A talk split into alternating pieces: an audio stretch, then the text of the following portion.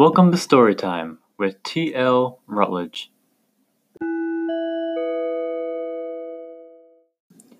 This is your narrator speaking. Please sit back, relax, and enjoy the story. Chapter 5 Blood of the Wolf 1204 Italy, the Alps. Through the driving snow and wind of a violent blizzard, a lone figure could be seen hiking along the winding, treacherous road to the Italian Alps. The snowstorm beat down on him heavily as he struggled to take each step. With only animal fur on his back, his feet, hands, and face were exposed to frigid air, and his body shook with the cold. Marcus continued to hike the rugged mountain trail, and he slipped several times on layers of snow and ice that were rapidly growing deeper. Just when he rounded a corner of a trail that was precariously close to a steep drop, he slipped once again.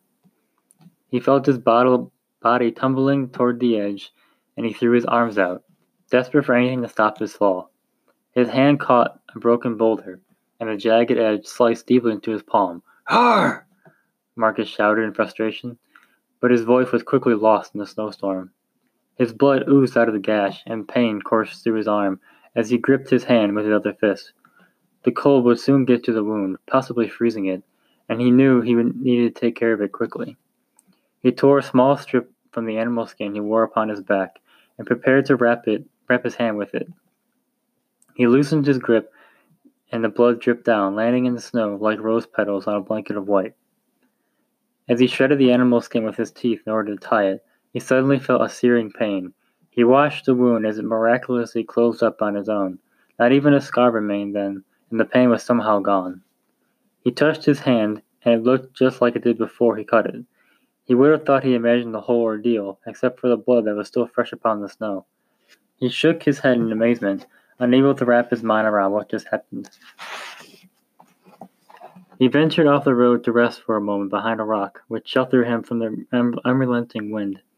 He inspected his hand a second time and still found that it was completely healed. More and more, Marcus had been noticing other things about his body that were different than before. For instance, the way he responded to the cold. While he felt the bitterness, the freezing temperature did not harm him or slow him down at all. Though he only wore animal skin on his back, he didn't have any frostbite. He was desperate to discover what had happened in the missing hours of his life, right after he had been attacked by that beast in Constantinople. He was only able to recollect a few things, and even those memories were weren't completely clear. He remembered lying in the surgeon's tent, and remembered Alexander being at his side. Then there were only flashes of pain and thoughts that he couldn't explain. He often examined the gruesome scar on his shoulder, and remembered the terror he felt when he received it. Every night he had nightmares about the beast. In his dreams he wanted to fight it, to kill it, but instead he became the monster itself. Each nightmare was the same. First, he saw a full moon in the night sky. Then a horrible transformation would begin in his body. It was extremely painful and strangely vivid for a dream. His skin and appearance would take the form of the beast that had attacked him. Thick fur grew over his body, his teeth elongated into fangs, his body twisted and contorted, contorted as new muscles burst through. As his nail and his nails became razor sharp claws. After the transformation was completed, he couldn't control his actions. He was helpless to the whims of the beast he had become. Terrified, he would force himself awake. After awaking from these nightmares, Marcus was always overwhelmed by the excruciating pain.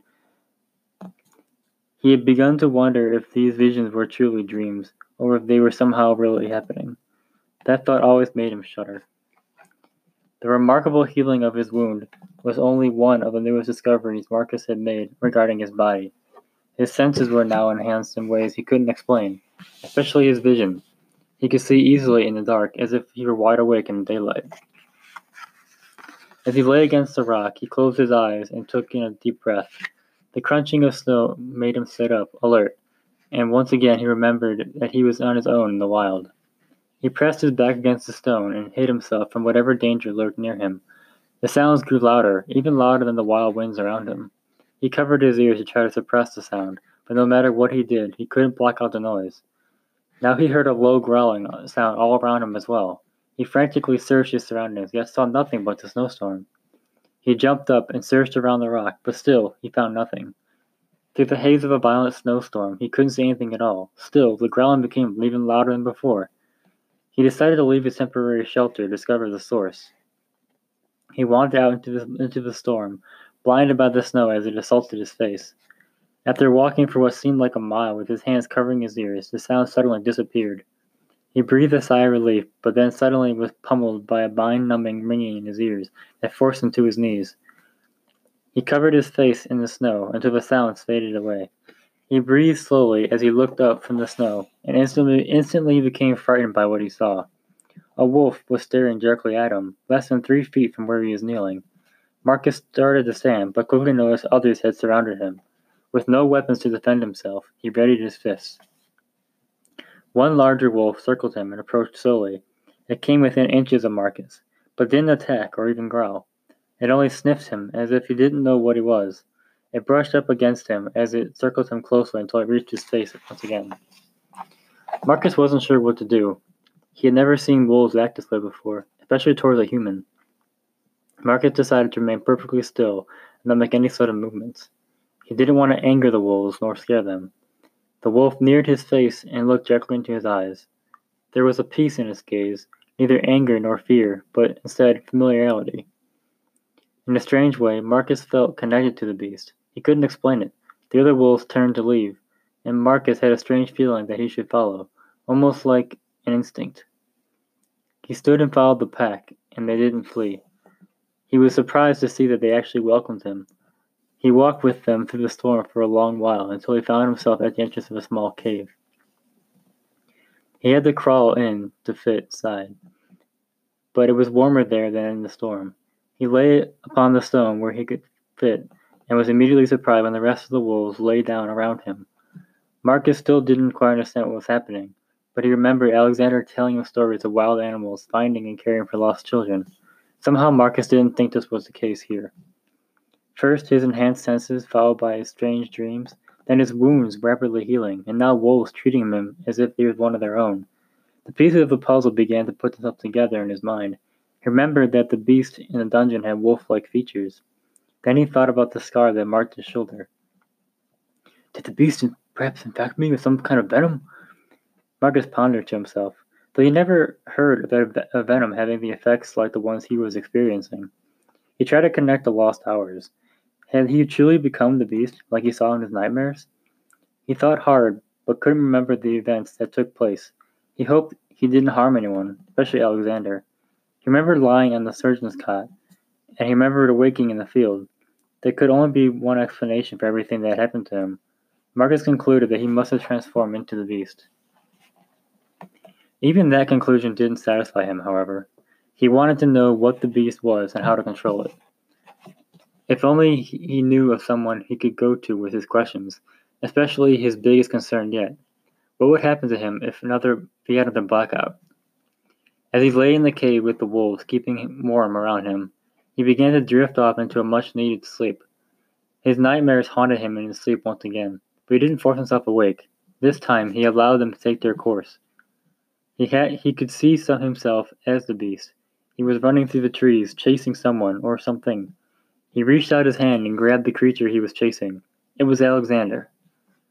Marcus tried to force himself awake, but instead something else did an echoing roar so loud it shook him awake.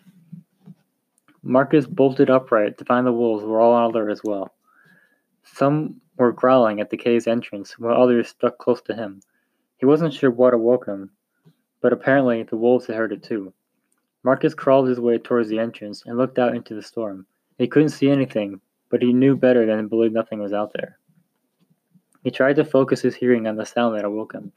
Instead of hearing the same roar as before, he now heard a high whistling howl. This sound was much different than the wolf or anything he had ever heard before. Marcus felt a pull to stay with the wolves, but his curiosity won as he crawled out into the storm. He wandered away from the cave and walked for a while. He knew the storm wasn't going to let up any time soon, and he had already wasted time. Getting home was his first priority.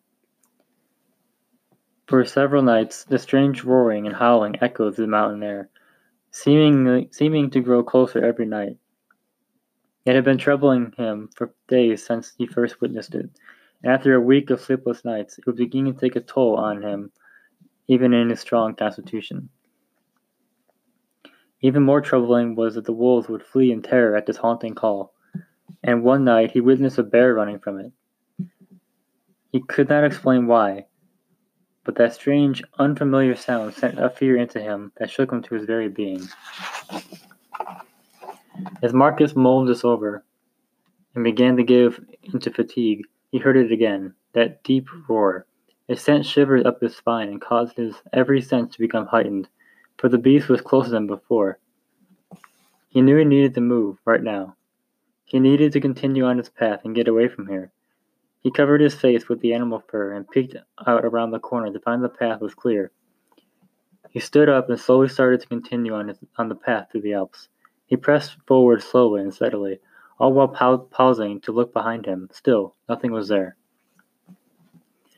The snow piled up as the blizzard stormed on, making the path to the Alps nearly invisible. No longer able to see the path, Marcus stopped and knelt down, trying to find the path again by shifting the snow around, but was unsuccessful. Great, just great. I'm lost, and there's a massive beast out here with me, and this blizzard isn't letting up. Marcus was growing anxious, anxious, and the more he tried to suppress his fear, the more the fear consumed him. He looked back once more to ease his distress, and to be sure he was alone in the wilderness. wilderness. To his dismay, looking back proved that his fear had now become a reality. He was no longer alone. About twenty feet away stood an eight foot beast covered in snow white fur, with black claws on his hands and feet, beady black eyes, and two thorny gray, ant- gray antlers on each side of his head like a giant version of a mountain ram. The creature was looking in another direction, but appeared not to have noticed Marcus standing there. Marcus used this to his advantage and quickly darted away from the towering creature. He wasn't fast enough, however, because a quick glance over his shoulder revealed the creature was now in hot pursuit behind him, running on its hind legs, with his arms stiff at its sides and his head low like a charging bull. Terrified, Marcus tried to run faster, but he made the mistake of continue, continuing to look behind him as he ran, causing him to lose his footing and tumble down a rough, icy hill. He landed hard upon his back, and he lay there as he saw the creature at the top of the hill staring down at him. What is that thing? he thought to himself as he continued to watch him. Marcus hadn't realized that he must have fallen over twenty feet. When, when he attempted to stand, he heard something crack beneath him. He stopped moving and cleared the snow out from beneath him. He soon realized that he had not fallen onto solid ground, but instead, he was standing atop a frozen lake.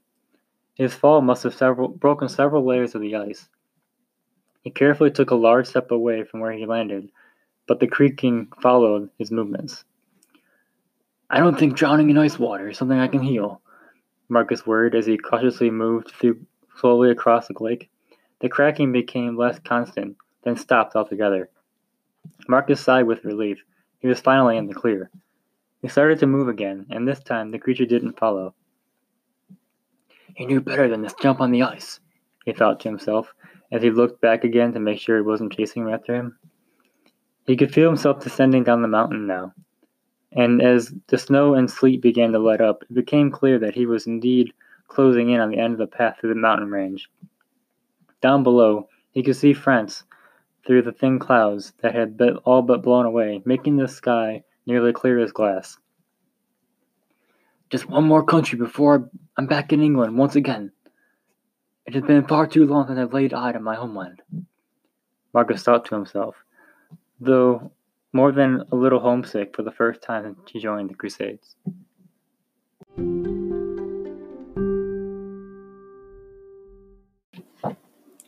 Thank you for listening to Chapter 5 Blood of the Wolf. The story will continue with Chapter 6 On the Road Again in the next podcast.